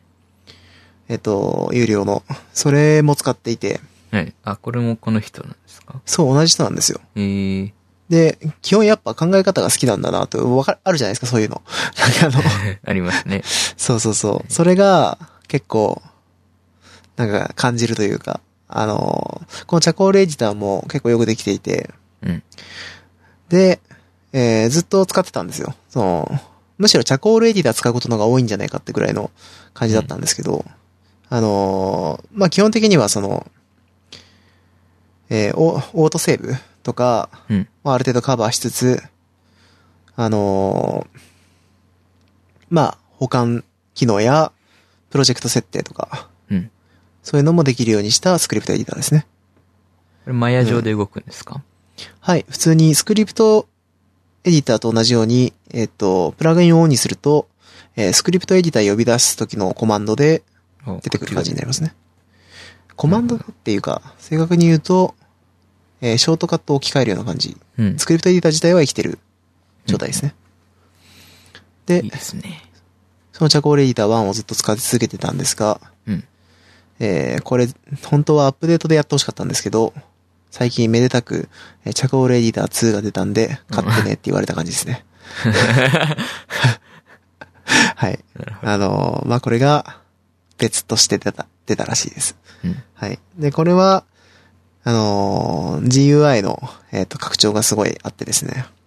うん。チャコールエディターのちょっと悪いところとして、あの、スクリプトエディターはできるんですけど、Windows のドッキングとか、そのあたりもカバーしてて、うん。あと、まあ、でも GUI 周りのカスタマイズすごかったですね。縦に、縦に、あの、スクリプトエディターのそのスクリプト部分を分割できたりとかうんう、ん。あの、なんかいろいろ できるようになったっぽいです。なるほでど。グラフィック的にもなんか割と今っぽいデザインになってたりとかうん。こして、れは買わないといけないですね。そうなんですよね。もう7000円って、7000、えっ、と、いや70ドルちょっとなんですよ、多79ドル分ですね。そうそうですよね。79ドルってだって、パイチャームより高いんですよ。あ、でもパイチャームは年間ですけどね。年間はいは70いドルですけど、うーん、なんか、うーん、どうしようかなと思って。言うてだから、はい。まだ、あの、チェコレーター1買ってから1年ぐらいしか経ってないんで、はい。あの、それじゃパイチャームより高いじゃんって 思っちゃう感じ。これ2買ったら来年3が出るんでしょそう、例だとするとちょっとなんか悩んじゃいますけど、まあ、多分個人開発でされてるんで、はい。あの、さすがにそんな早いペースでは出ないと思うんですが、あの、ただ、物自体はいいものだし、あの、結構ね、かっこいいというだけで使いたい感がうん。あるんで、うーんって今悩んでるところですね。なるほど。うん。でもなんか、そのうち買っちゃうんでしょうね。 はい。そうですね。そうですね。あの、最近は割と、うーん、まあ、テクニカル寄りな作業みたいなことも多くなってきて、うん。で、僕も結構勉強進めてて、なんとなくその、なんていうかね、なんか、得、得意点っていうか違うな、なんていうのあの、ちょっと壁を越えた感じが最近ちょっとあるので、うん。うん、なんか、やってて楽しいんですよ。その、プログラム関係のその、おうだから、もっとガンガン書いていきたいなっていうところで、環境も整えつつありますっていうはいはい。感じですね。スーパープログラマーになるんですね。うん、まあ、なる気持ちで頑張ります。はい。で、で、えー、まあちょっと話変わりまして、うん。また環境の話ではあるんですけど、はい。えー、ステーションっていうツールを使ってたんですが、はい。えー、やっぱフランズに戻しましたって話をしようかなと思って。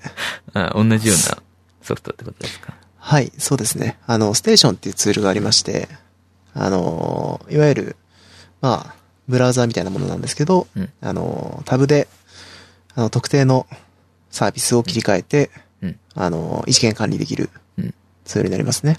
主な用途としてはおそらく、チャットワークとかスカイプとか、あの、ウェブでか、ウェブ、ウェブで確認できる、えー、コミュニケーションツールとかが多すぎるんで、うん。あの、それを一元で一つのツールで確認できるようにしようっていうのが、もともとコンセプトだと思うんですけど、うん。ステーションって、えー、割とスタイリッシュでですね、かっこいいですね。そうなんですよ。あの、フランズは、割と、お思ったやつをそのまま作りました感があるんですけど、うんステーションは、なんかすべてのアプリケーションが独自のアイコンが作られていて、統一されたデザインになる、うん。い。いい、いいソフトなんですけど、うーん、使ってた感じ、こう、うーん、まあ大きな理由としては、フランズみたいに気軽に自分でプラグイン作れないっていうのが、大きな、うん。えー、やめた理由ですね。あの、僕の場合、こう、フランズ、フランズも同じようなソフトで一元管理するためのソフトなんですけど、対応してるアプリケーションは圧倒的にステーションより少ないですよね。ああそのうですか。そうなんですよね。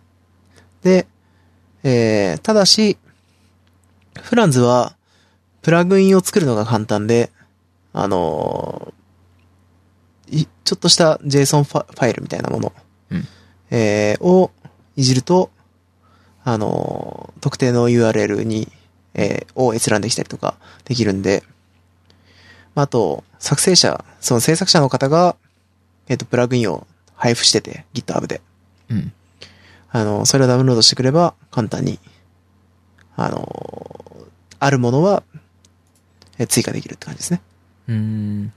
正式にサポートされてるわけじゃないと思うんで、なんかちょいちょい挙動おかしい時あるけど、うん。あの、でもかなり便利。で、まあ、あとは、あれですよね。まあそういうサービスにないようなサービスですよね。につ、を追加したいとき。あの、今僕だったら、あの、家でサーバー立てて、その中で運用してるサービスっていうのがあって、はい。そういうのを追加したいときは、どうしてもステーション追加できなくて、なるほど。で、まあ悩んだんですけど、まあフランズ一択になっちゃうかなっていう感じでした。でも、そういうのを使う必要がない人は、ステーションの方が多機能で、そうですね。うん、良さげでした。うんデザイン的にも、本当はステーション使いたいぐらい。ステーションいいところとして、あのーなんていうんですかね。例えば、えー、ワンノートとかで、アプリケーション追加したら、ワンノートっていろんなページがあるじゃないですか。うん。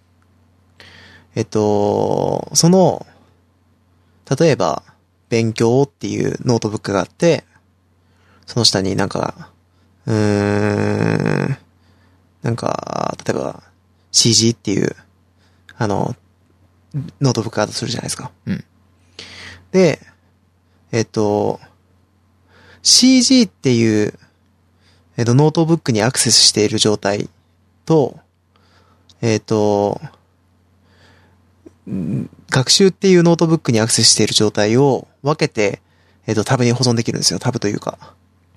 うん。あ、の、切り替えるタブの中に追加できるんですよう。ん。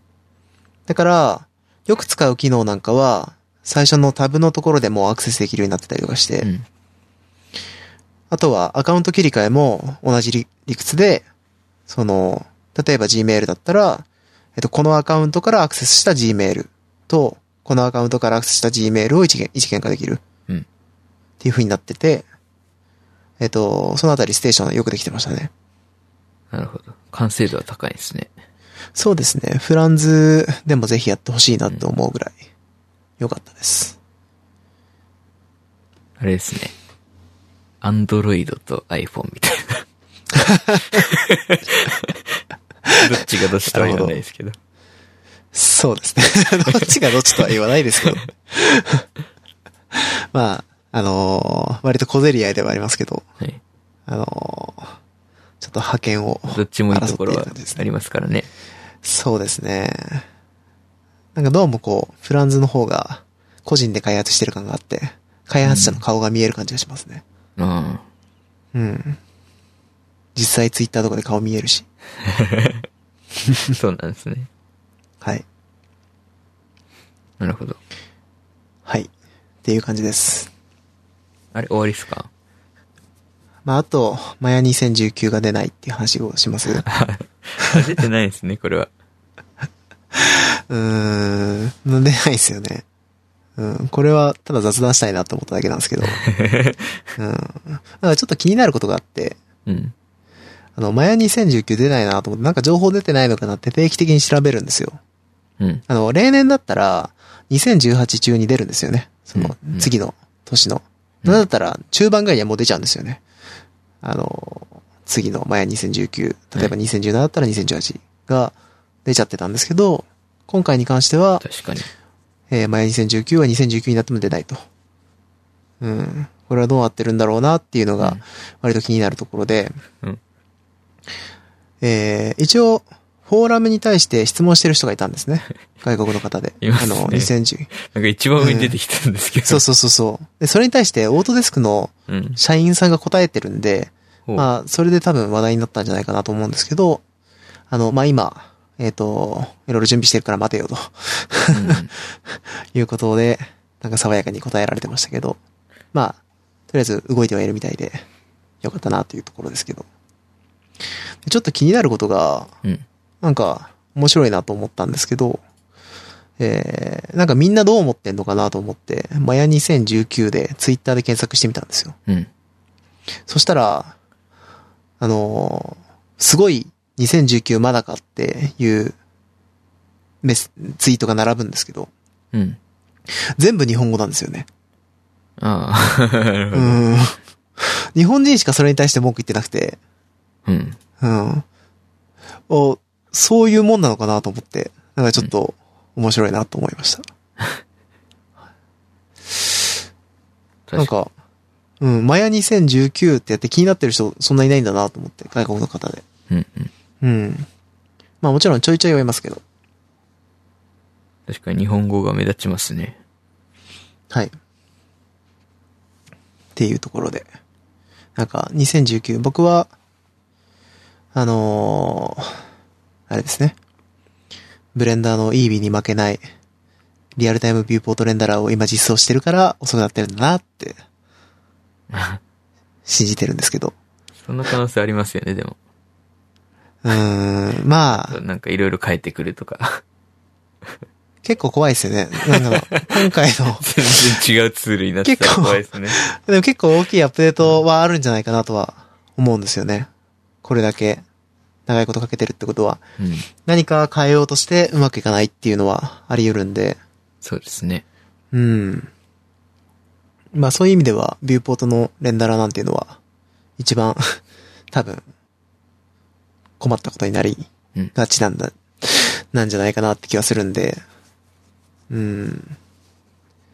まあ、面白い、ちゃんといい実装が来るなら、2019だろうが、2020だろうが、待ちますけどね。そうですね。ちょっと本当に、最近ブレンダーとかの進化がすごくて、うん。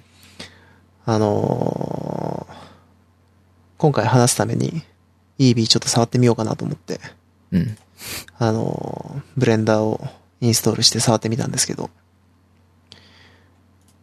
あに、なんだっけ、バージョンのちょっとすいません、番号忘れちゃったんですけど、その EB の入ってる、あのーブレンダーっていうのが、えっ、と、まだ、デモ版というか、うん。なんですよね。で、そのバージョンをダウンロードして使ってみたら、僕ちょっとブレンダー仕事で使ってたことあるんですけど、うん。あの、UI すげえ変わってて。で、あれ全然わかんないと思って、うんあの、調べて、調べながら使うわけですよ。その、ブレンダーのことを。あの、なんか、いろんな機能、ど、どこにあんだっけと思って検索してると、はい。その検索して出てくる画像とも場所が全然違うんですよ。ああ、あります、ね。まあ、要はその、そのバージョンで、さらに大きく変えてるらしく て。あの、EB だけじゃなくて、うん UI のデザインもすごい変えてるらしいんですよね。なんて厄介なことするんだと思って。 初心者向けじゃないですね。そうですね。なん、あの、めでたく撃沈ということで、うん。あの、ダメだったんだ。誰 かのレビューを見て、ひっそり暮らしていこうかなと。でも YouTube 見れないですからね。会社で見る、会社で見る。はい。そんな感じです。うん。そうですか。まあ、はい。そんな感じですね。なんか一番下のやつはどっちでもいいやって感じなんですけど。うん。一番下のやつ結構古いか。2017年ぐらいの映像だったらしいんですけど、あまりにも今日、ちょっとこう、隣の人に教えてもらって感動したんで、うん。あのー、はっつけときましたってぐらいの感じですね。これブレンダーで作られてるらしいんですけど、えー、あの、なんかトゥーン調というかまあ、あれですね。えーアニメ調の CG としては、完成というかまあ、うんむちゃくちゃ完成度が高いんで、はいはい。うん。なんかめちゃくちゃいいなと思って、えーこういうのをゲームでやれたらいいのにって、ちょっと思いますね。うん。はい。でも、そうですね、2017だもんな、これ。すごいよな。おお。はい。そんな感じですね。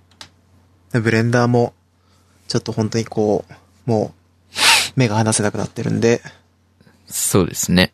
うん、なんか、見てると、毎日のように、新しいプラグインが、みたいなうん。話を聞くんで、まあなんか、これからどんどん面白くなっていくのかなって、感じがしますね。やっぱ、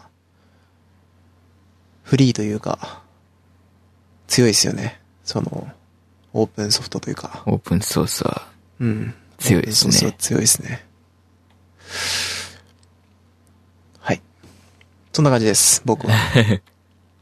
そうですか。はい。じゃあ雑雑談というか、いきますそうなんですよね。ただ、あのー考えたんですけど、うん。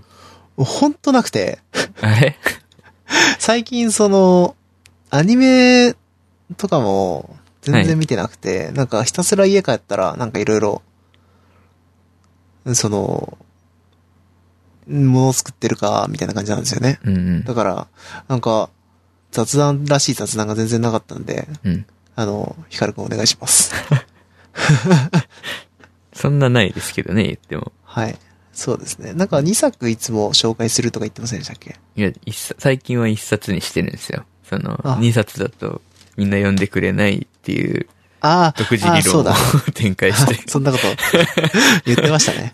二冊一気に紹介されると、どっち読んでいいかわかんないじゃないですか。そうですね。うん。 ということで、今回も SF 小説を紹介するんですけど、はい。最近ね、その、新人作家はい。の本をいろいろ漁ってて、はい。今回はですね、今回もその新人作家というか、小説家としては新人の方で、うん。桜木美和さんっていう方が書いた、美しい眉っていう小説なんですけど、この方がですね、この前、いつだっけ逆数宇宙ってい第1回でしたっけポッドキャストの。第1回だったか第2回だった か。ええ逆数宇宙を書いた、その、はい麦原遥さんっていう方。はい。これが、この方がですね、言論 SF 創作講座の第2期生だったんですけど、この方は1期生の方で、桜木さんは。えーで、その前は何やってたかというと、なんかタイの出版社で編集長をやってたりとか、ああ。東ティモールに住んでたりとか、フランスとはかインドネシアに住んでたりとか、はい。なんで、その、実力のある方なんですよね。はい。でですね、なるほど。しかも、この美しい眉っていうのがデビュー作なんですけど、はい。いきなりハードカバーなんですよ。 あ、すごいですね。っていう、そのへえ、ご利用し感というか、出版社も自信を持って出してるっていう本なんですけど、うん。まあね、すごい読みやすくて、うん。とりあえずね、 最近読んだ中では本当に良かったなっていう感じですね。うーん。読みやすいし、なんか、美しいし、文章が。 はい。文章がとにかくうまいっていう小説でした。もともと編集者だったってさっきおっしゃってましたっけそうですね。そういうのも関わってるんですかね。だと思います。で今も新聞業界かなんかにいらっしゃるみたいで、うん。そういう文字を書く仕事はされてる方なんで、文章はめちゃくちゃうまい。で、しかもその、短編小説なんですけど、いろんな国が、そう現なんていうんですかね、タイだったりとか、タイはなかったか、東ティモールとかね、はい。そういうところが舞台になってて、実際に住んでたからなのか、めちゃくちゃリアルだったりとか、 うん。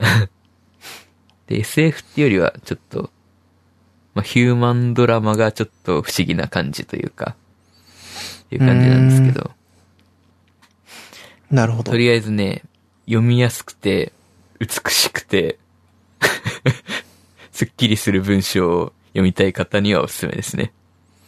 ちょっと、僕好きそうだな。うん。多分好きだと思いますよ。ヒューマンドラマです。割と、そうか、ハードカバーとおっしゃってましたっけうん。うん。Kindle 版で Kindle もはそこそ出こてるんでしますね。そうですね。うん。元の価格が反映されちゃうからですかね。そうですね。まあでも、全然価値はある本だと思います。はい。っていう一今月冊はでした本買いすぎたんで、うん来月になったら、買うかもしれないですね。ぜひ。なるほど。であとね、なんかあったかな。 趣味。最近あの CPU を作るっていうのを触ってなかったんですけど、はい。今その、もさっきモナリザ本って言ってたリスク5の本を読んでて、うん。ちょっと次、リスク5を実装してみようかなっていう感じ。おー、なんか、熱いです ね。えー、期待してしまう感じがするけど。はいはい。で、今、今というか、その前は MIPS っていうのをベースにうん。 FPGA に乗っけてたんですけど、うん MIPS っていうのもヘネシーが、ヘネシーさんが作ったやつなんですよね。はい CPU なんですよね。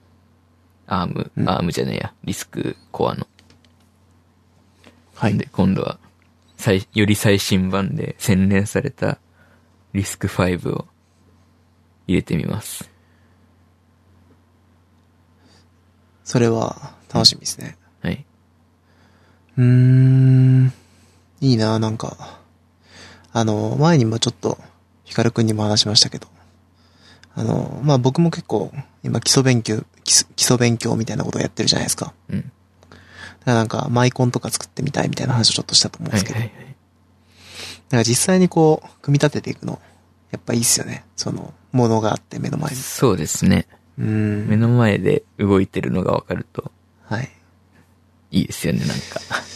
うん。なんか、そういうことを少しはややっていきたいですね。うん。うん。まあ、それ言うとこう、ヒカルくんは CPU 作ればとか言うん ですけど、ほんと簡単に言うなと思って。まあ、勉強にはもちろんなるとは思うんですけどね。はい。うん。いいですね。いいですよ。僕もなんか、今、家でモデリングしたりしてるかな。ううん。ん、ぼちぼちこう、頼まれてるモデルがあるんで、それを終わらしていきたいなと思って、ちそうまなちんでますか進めてるんですけど。はい、そうなんですよ。なんか、うん、どうも家でやってるとこう、出ないの、あの、汚くなっちゃうのはなんでなんでしょうね。ああ、そうですね。何なんですかね、あれは。なはんか仕事でやってると、ものすごく整理しながら、バックアップ取りながらすごい丁寧にやるのに、い。 家でやってると平気で2時間とかセーブしないでやってて落ちるっていう。なんか仕事が適当になりますよね。そうなんですよね。あれ何なんだろうなと思って。あれなんですかね、ちょやっとっぱり。うんフリーランスとかには向いてないのかもし れない。そうですね。そういうそれは、それはある。私どもの ような人間は。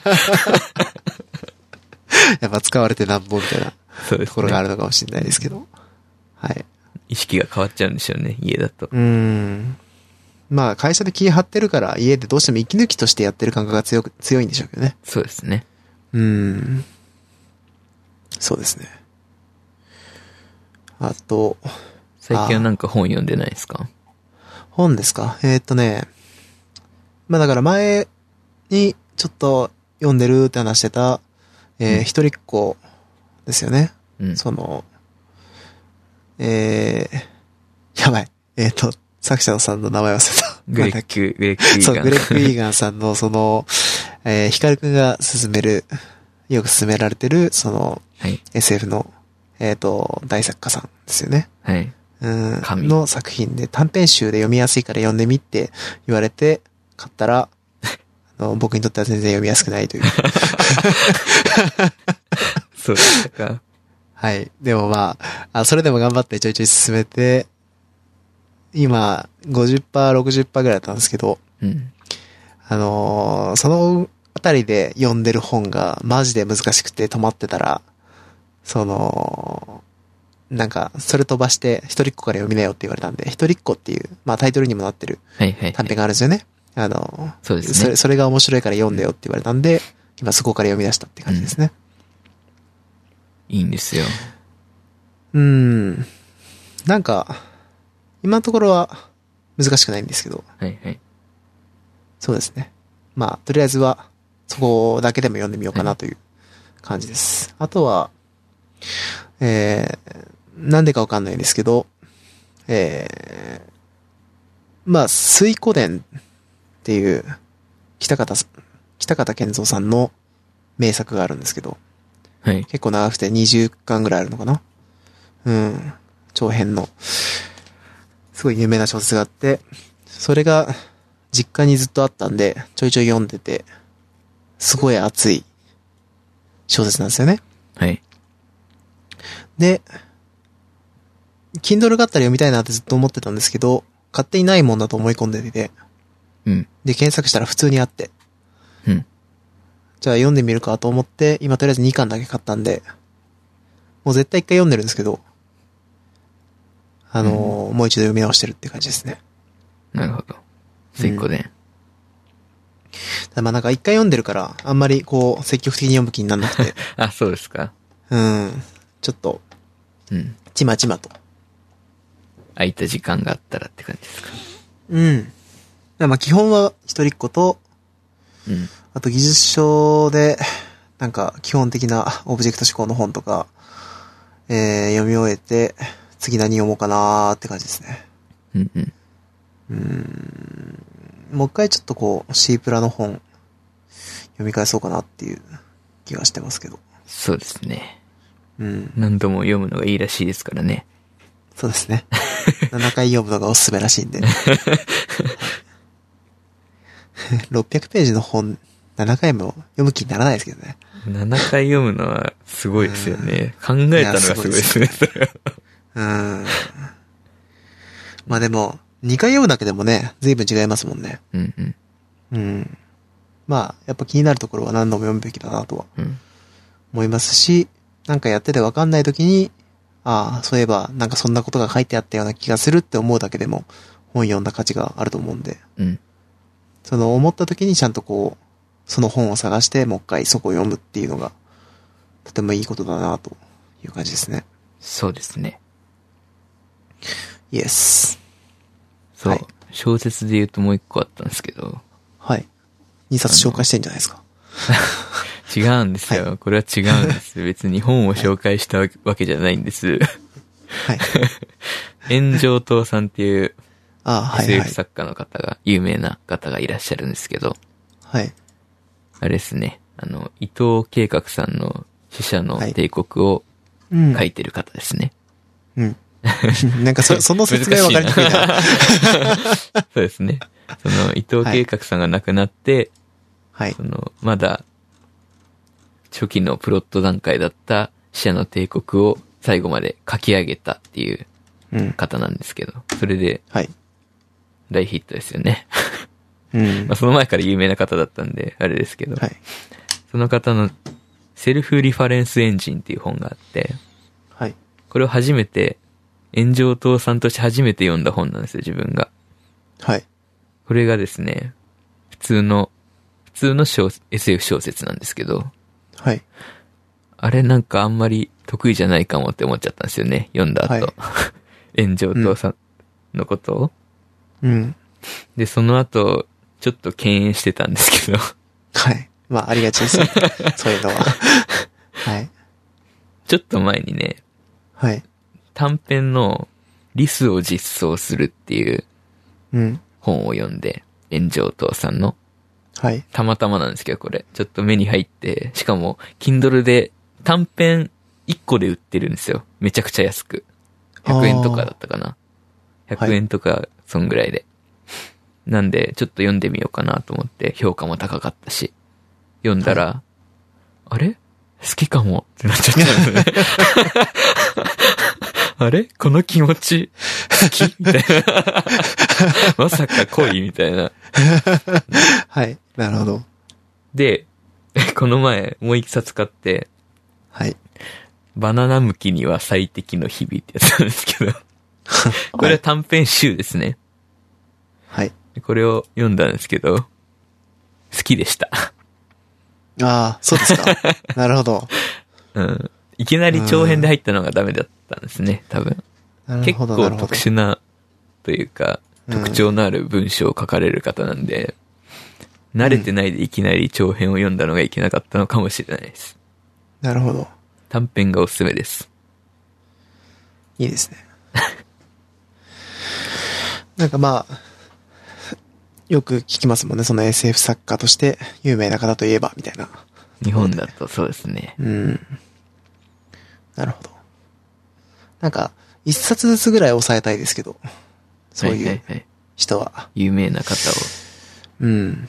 いい本があります。 いろんな方が書いてあるような、あ、そうなんだ。ありますよね。いろんな方が書いてる小説を集めた感じの。うんうんうんうん。そうですね。ヒカルくんが、その、方の、ん読んだ中で一番面白いと思った本を、僕に教えてください。ああ、はい。後々。そうですね。はい。そんな感じです。じゃあ最後にちょっとこう、僕の方でどうしても言いたい、訂正をしていいですか はい。今までのはい。何回かであったと思うんですけど、はいえーい毎回やろうやろうと思って忘れてたんですが、あのーね、前回の放送の訂正みたいなものうん。をちょっと言っとこうかなと思って。えっ、と、なんか、全部僕のミスなんですけど。えっ、と、そうですね。で、第1回で、えっ、と、夜明け前のルーの歌って言ってるんですけど、うんあの、タイトル名が間違ってて、あ、夜、夜明けを告げる。今聞こえました聞こえました。あ あ、じゃあもう一回言います。 あの、夜明け前のルーの歌って言ってたんですけど、夜明けを告げるルーの歌でしたね。タイトル間違えました。はい、失礼しました。あと、えー、まあこれはいいか。はい、コスモスのショートカットを言い間違えてたみたいですけど、あの、まあコントロールタブで開きますよっていうことですね。はい、うんあの、前あのツールですね。コスモスっていうツールがあるんですけど。で、えー、前回その、年末に、あの、買い物、何が良かったかランキングやったじゃないですか。はい2018年。あの時に、えー、iLife っていう掃除機を紹介したと思うんですけど、はい放送内で僕 V4 って言ってるんですけど、V3 ですね。あ、 iLife V3 でした。失礼しましたという。はい、ところで。はい、また、あのー訂正とかあれば、えー言いますし、もしもおし、あのー僕らが喋ってる内容で、それ違うよっていうのが、教えていただければ、あのーこういうふうに、ちゃんと直したいと思ってます。 はい。はい。そんなところですかね。締めて大丈夫ですかはい。はい。えー、今回の放送は、エンプティアトリビュートの第5回の放送として、ポッドキャストの方にまとめる予定となってます。よろしければ、そちらの方もよぜひご覧になってください。はい。じゃあ今日は以上で。はい。ありがとうございました。ありがとうございました。